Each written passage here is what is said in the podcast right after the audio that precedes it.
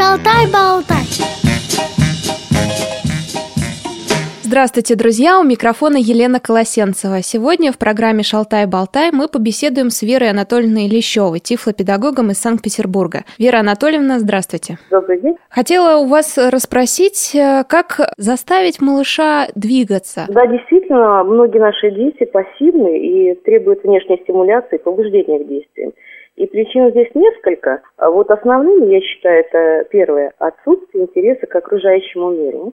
И второе – это недостаточная сформированность мобильности и умение ориентироваться малыша, а это, в свою очередь, приводит к страху пространства. Страх пространства? Да. Дети боятся пространства, незнакомого помещения боятся, на улице вот большого пространства очень боятся. Поэтому они замкнуты, закрыты и стараются находиться около взрослого, держаться за руку, боятся отходить или просто сидят где-то в своем мирке. Если мы не вмешаемся в эту ситуацию, то чем это грозит в дальнейшем, когда ребенок подрастет? Вообще движение – это основа жизни.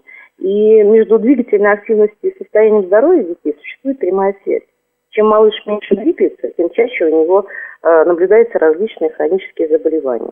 Чем ниже уровень физического развития, тем чаще он болеет болеет простудными заболеваниями. Это первое.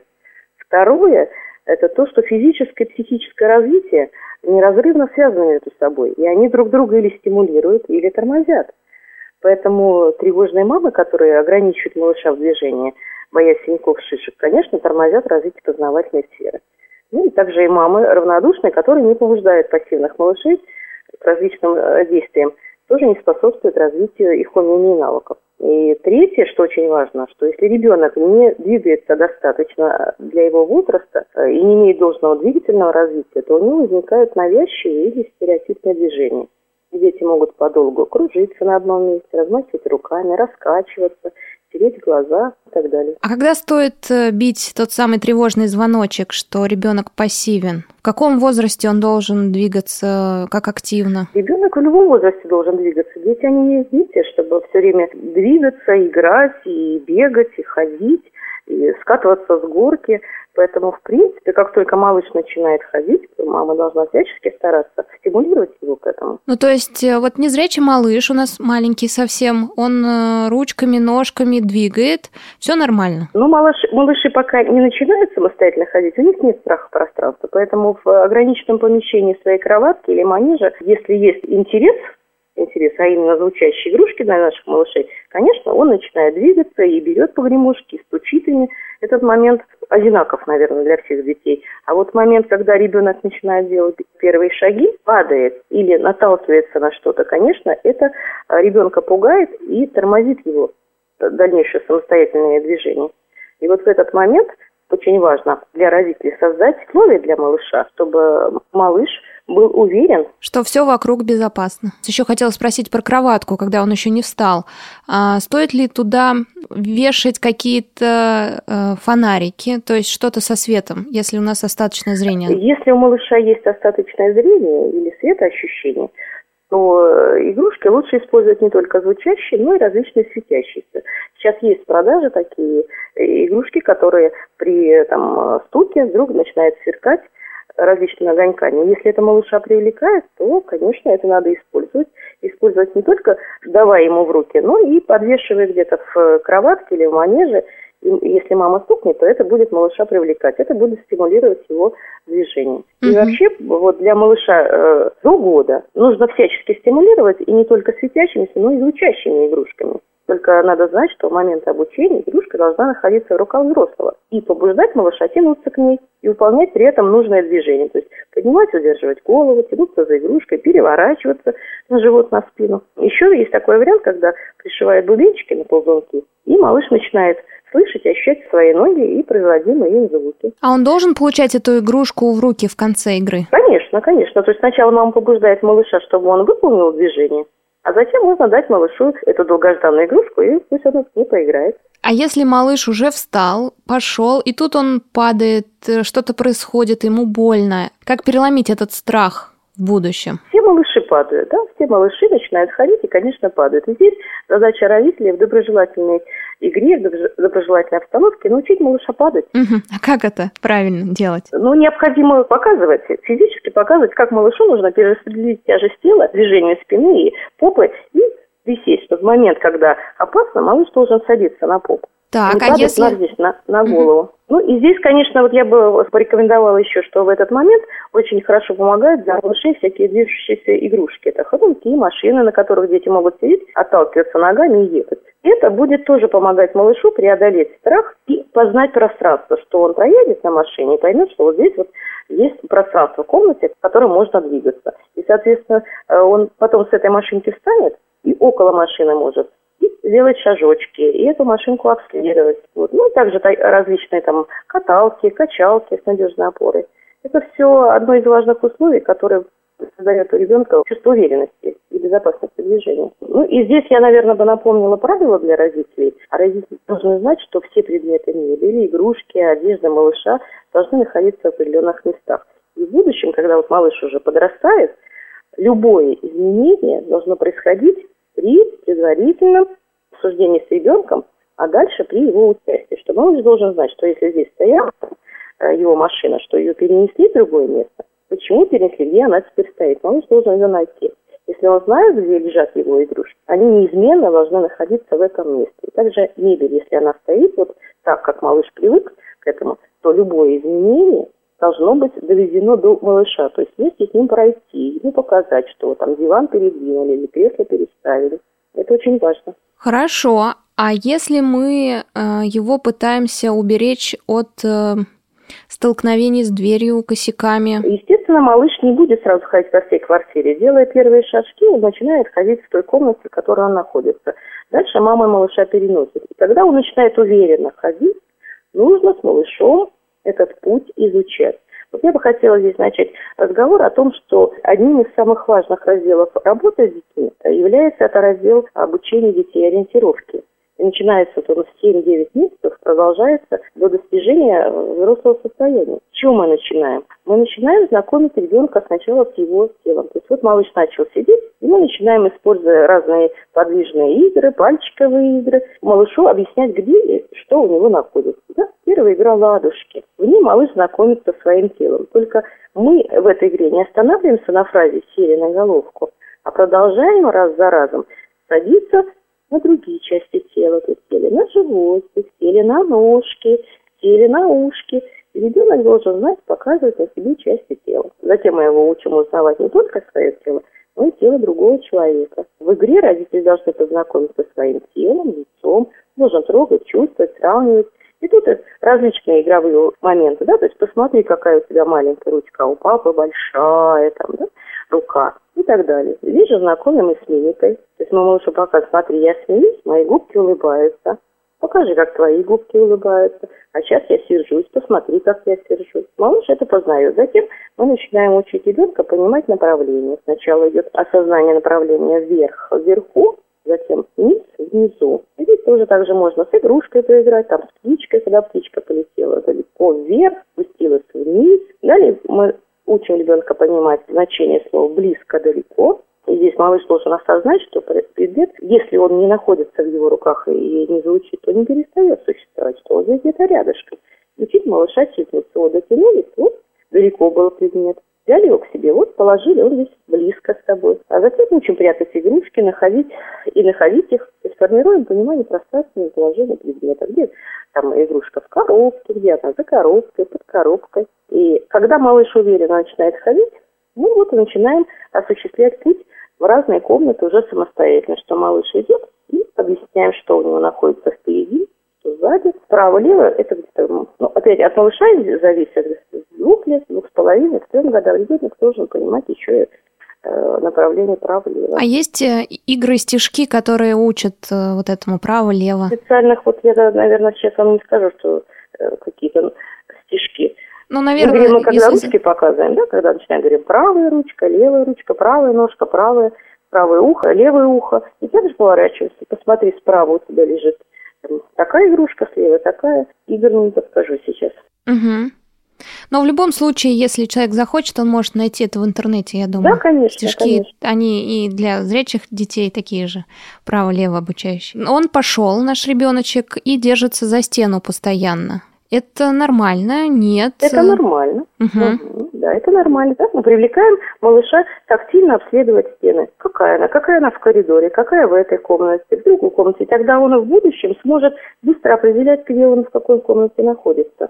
А когда в ручке стоит дать белую трость? Это какой возраст примерно? Ну, это сложный процесс, сама трость, поэтому раньше, чем 5-6 лет, это вряд ли можно малышу дать. Вот я в своей работе использовала с ребенка 5,5 лет. Причем не все дети готовы э, взять и э, пользоваться тростью. Это, опять же, по желанию. Если вот я чувствую, что малыш, малышу сложно ходить, и даешь ему трость, и ему нравится, значит, мы начинаем работать. Если малышу не нравится, то мы не даем. То есть все-таки это в основном идет со школьного, с первого класса, в школьном возрасте. Угу. Занятия по ориентировке и мобильности. Мы все больше тренируем понимание у ребенка пространства. Да? Вот ребенок должен понимать, что находится вверху, что находится внизу, что справа, что слева.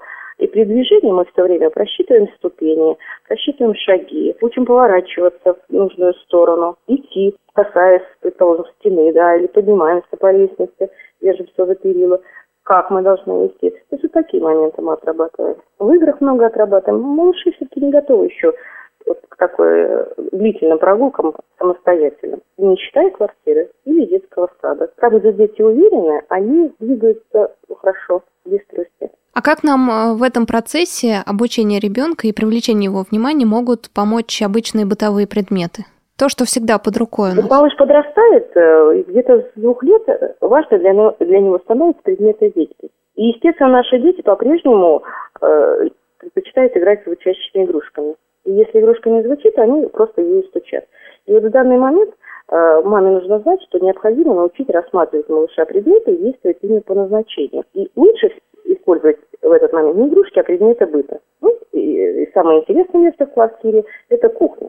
Здесь у нас множество кухонных запахов, что очень интересно, текстур, звуков, и надо позволить малышу ее обследовать.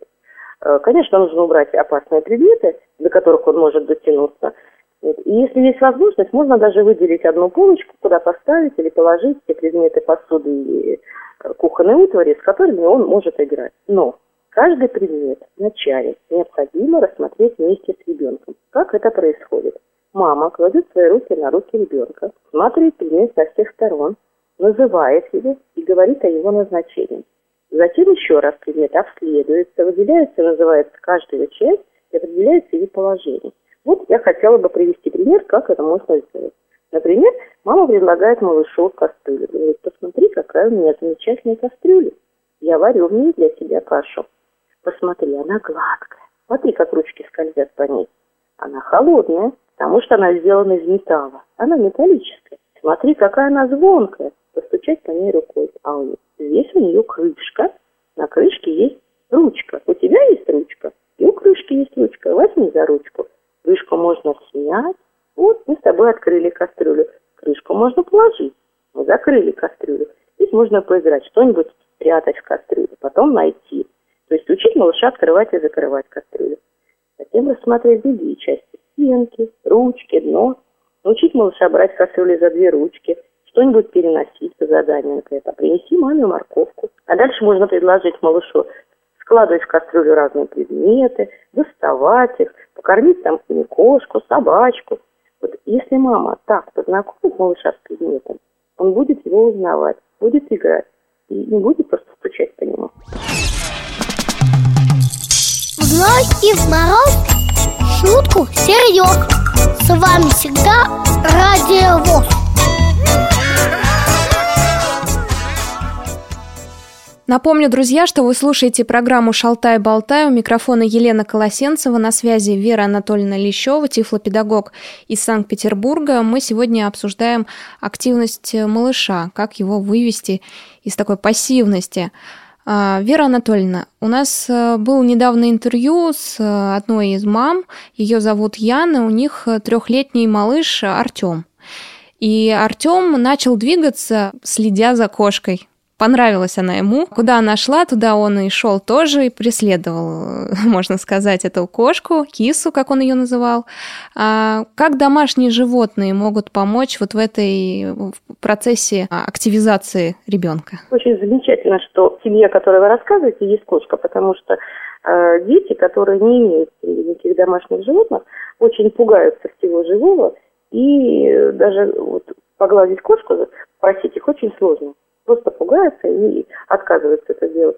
Поэтому здорово, что малыш растет с животным, он к нему привыкает, привыкает, что он мягкий, теплый, пушистый, что он двигается, потому что это как бы живая игрушка, с которой малыш может играть и общаться. То, что он за ней двигается, тоже замечательно. То есть он ее использует в какой-то степени как поводыря. Кошка же не боится передвигаться, поэтому Артем не боится передвигаться. Да, но вот кошку ему дала мама. И все теперь, что дает мама, э, как мне объяснили, то безопасно. То есть он доверяет полностью маме дал, дал бы эту кошку папа, я думаю, тут был бы страх. Ну, так должно быть, что малыш, э, как же может не доверять маме? Конечно, он маме доверяет, и мама не может дать ничего ему опасного.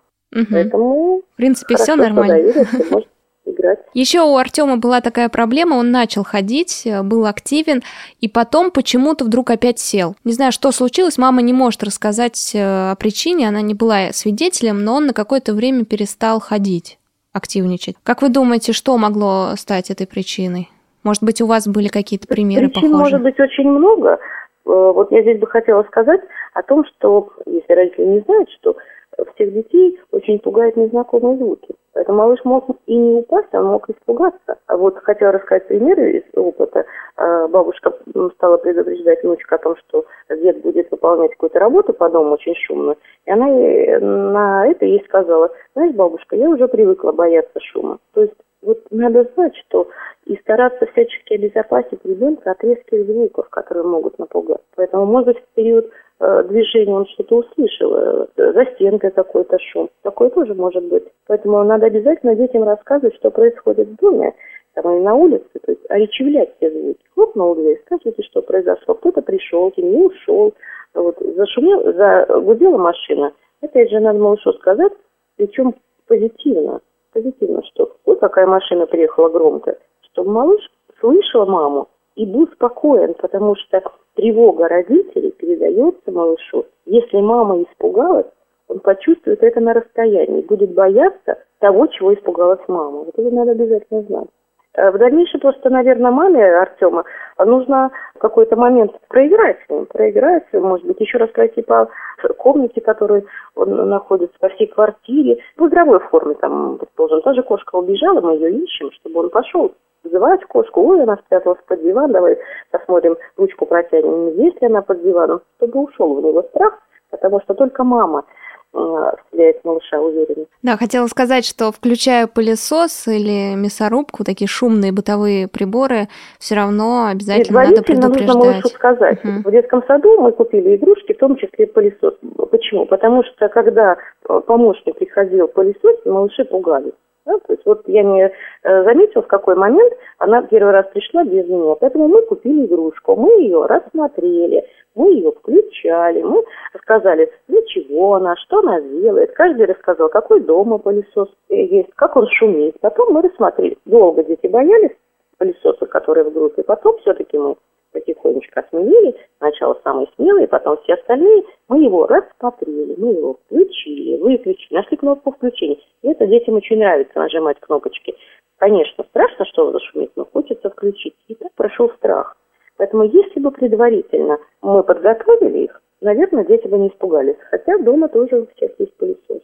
Понимаете? Вот если мы знаем, что это за звук, даже взрослые, мы не боимся. А если вдруг какой-то страшный звук, мы же тоже можем испугаться. Поэтому малыша надо обязательно предупреждать, рассказывать ему, обследовать предмет, который будет, потихонечку его включать. Самое страшное для детей вот из опыта это дрель. Да. Рабочий что-нибудь делает в детском саду. Очень сложно малышей успокоить. А дрель игрушка есть? Да, конечно. Конечно. Угу. Есть, и знают назначение.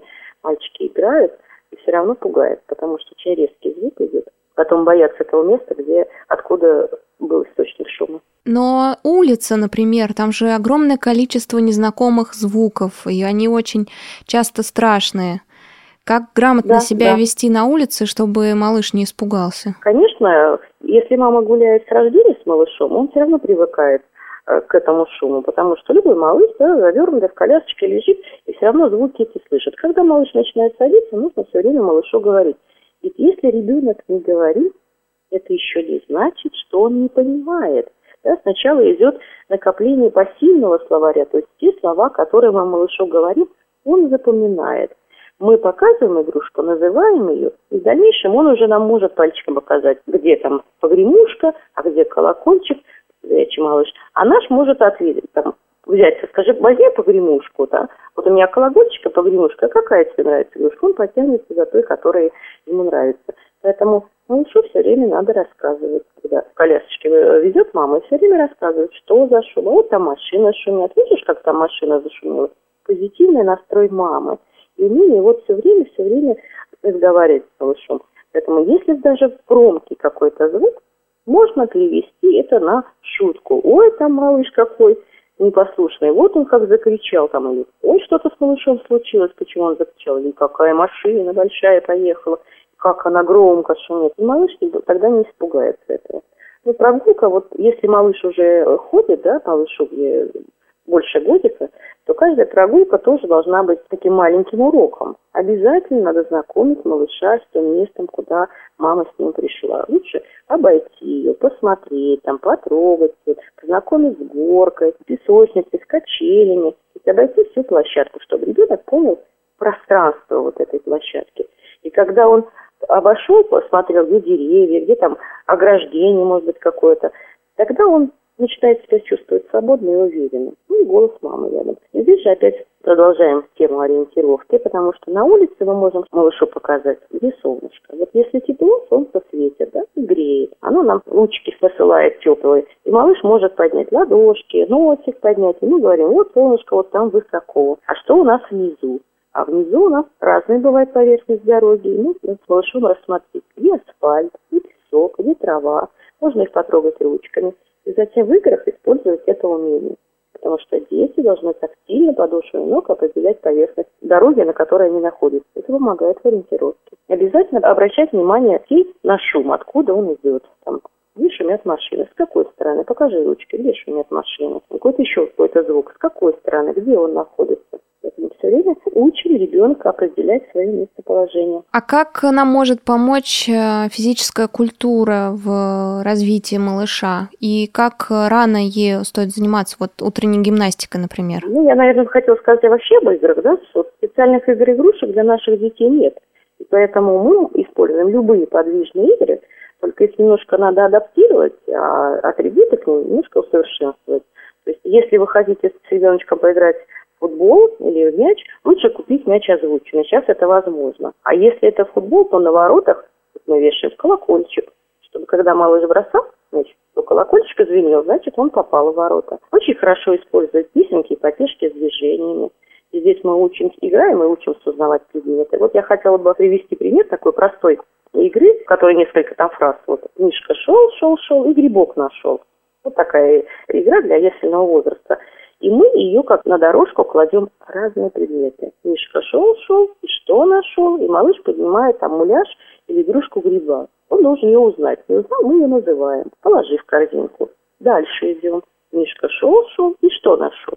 И тут уже фантазия мамы. Можно положить и яблоко, и банан, и морковку, и помидор, и огурец. Все, что и съедобное, и несъедобное. Какую-то куклу, машинку. И малыш ее находит, рассматривает и узнает. Хорошо с малышами играть разные потешки песенки и выполнять те движения, о которых там говорится. Например, там топ-топ топаем, хлоп-хлоп хлопаем, все устали и упали, и все падают на пол. Все весело, всем, всем хорошо. Вот, если малыш загрустил и сидит без дела, можно взять малыша за руки и поиграть такую игру карусели. Очень простенькая, есть во всех сборниках подвижных игр. Ели-ели, закружились карусели. Мама с малышом ходит по кругу. А потом, потом, все бегом, бегом, бегом. И уже побежали. Тише, тише, не спешите, карусель остановите. Ручки поднимаем раз, опускаем два. Вот и кончилась игра.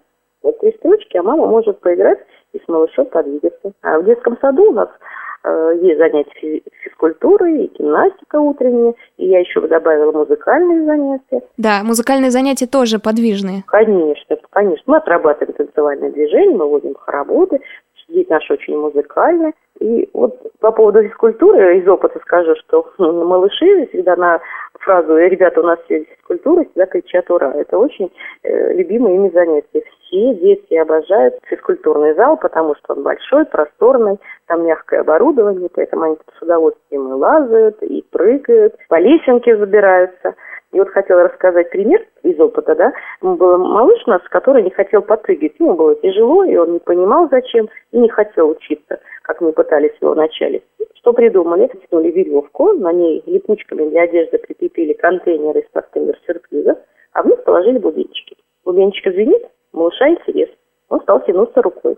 Веревку натянули сильнее. Бубенчик поднялся выше. Ему пришлось тянуться выше, а потом подпрыгивать. И так мы научились, с удовольствием это делали. Здорово. Различные подвижные игры со словами. Дети быстро запоминают эти стишки, с удовольствием играют, и в конце занятия так говорят, а давайте вот такую еще игру поиграем, и другую игру. С удовольствием занимаются. Это, конечно, способствует малышей. А по спортивному залу, я так понимаю, они ходят, прыгают, э, бегают и самостоятельно?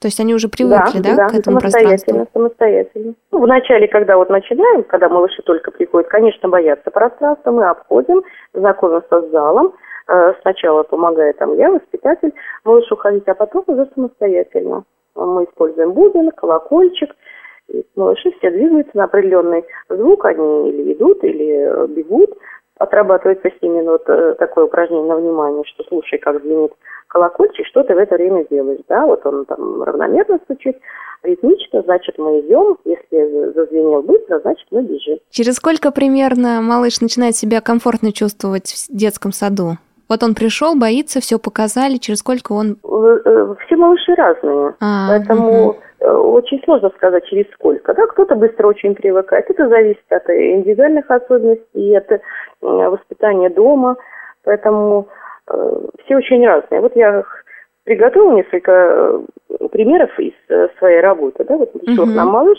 Глеб, он рос в семье среди взрослых до 4 лет.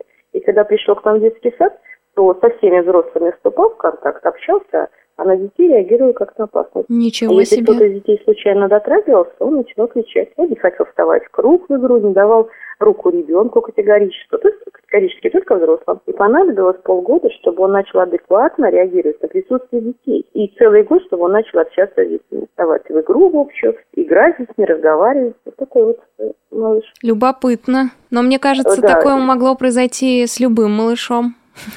Мне кажется. Да, ну вот э, второй вариант, как я хотела сказать. Ага. Вот девочка Ника пришла, ей три года. Молодые родители, в семье есть брат старший Ники на один год. Семья очень активно проводит время. Мама выкладывает фото, я всегда отслеживаю, где они бывают, потом задаю ей вопросы. То они в аквапарке купаются, то они на море ездили, в гостях, в парке осеннем гуляли, то в зоопарке. И девочка очень активная, она очень адаптировалась быстро в группе, она со всеми ребятами подружилась, она очень самостоятельная, она сама одевается, раздевается, кушает ложкой. И все время ее фраза «я сама, мне не надо помогать, я сама все умею». Включается в игры детей, может играть самостоятельно. Очень быстро стала ориентироваться в группе, находить стеллажи с игрушками, может сама брать э, любую игру или игрушку, занимать себя. Это все замечательно. Вот другой пример. А бывают гиперактивные дети среди незрячих и слабовидящих? Гиперактивность в той мере, в какой она бывает э, у детей, э, конечно, у наших детей не проявляется. Они не могут прыгать. Но гиперактивность ведь это что? Это неумение долго работать. Это неумение сосредоточиться внимательным, а быстрая переключаемость с одного вида действия на другой, быстрая утомляемость, истощаемость. Ведь гиперактивность – это незрелость коры мозга. Поэтому можно сказать, что у наших детей есть. Единственное, что они так двигаться не могут, они переводят это вот э, навязчивое движение. Вера Анатольевна, придется нам закончить нашу беседу, хоть она такая интересная и любопытная, тем более столько примеров привели вы. И, как всегда, в программе «Шалтай-болтай» я попрошу вас подвести итог и сказать несколько слов, советов нашим родителям. Я хотела бы сказать, что малышей нужно готовить к жизни, поэтому дети должны быть подвижные, они дети. И в этой ситуации всегда помогает юмор и позитивный настрой родителей. Я все время привожу э, родителям пример. Один папа при падении малыша всегда говорил, ой, да ты чуть не упал. Поэтому, конечно, дети могут толкнуть там и ударить. Малыш может испугаться. Но это называется жизненный опыт. Поэтому вопрос, каким вы хотите видеть своего малыша, и вам отвечает счастливым. Поэтому любите своего малыша, помогайте ему познавать этот мир. Радуйтесь вместе с ним, удивляйтесь, грустите и будьте счастливы. Спасибо большое, Вера Анатольевна, за такие добрые слова. Я с вами прощаюсь. Всего доброго, Елена. До свидания. До свидания. С нами, напомню, была Вера Анатольевна Лещева, тифлопедагог из Санкт-Петербурга. У микрофона Елена Колосенцева, а в записи помогала нам звукорежиссер Анна Пак. До встречи, друзья. Увидимся, услышимся в программе «Шалтай-болтай». Если у вас возникли вопросы к специалистам, которых мы пригласили в гости, а также если вы хотите предложить тему или принять участие в записи, пишите нам по адресу радиособака радиовоз.ру с пометкой «Шалтай-болтай».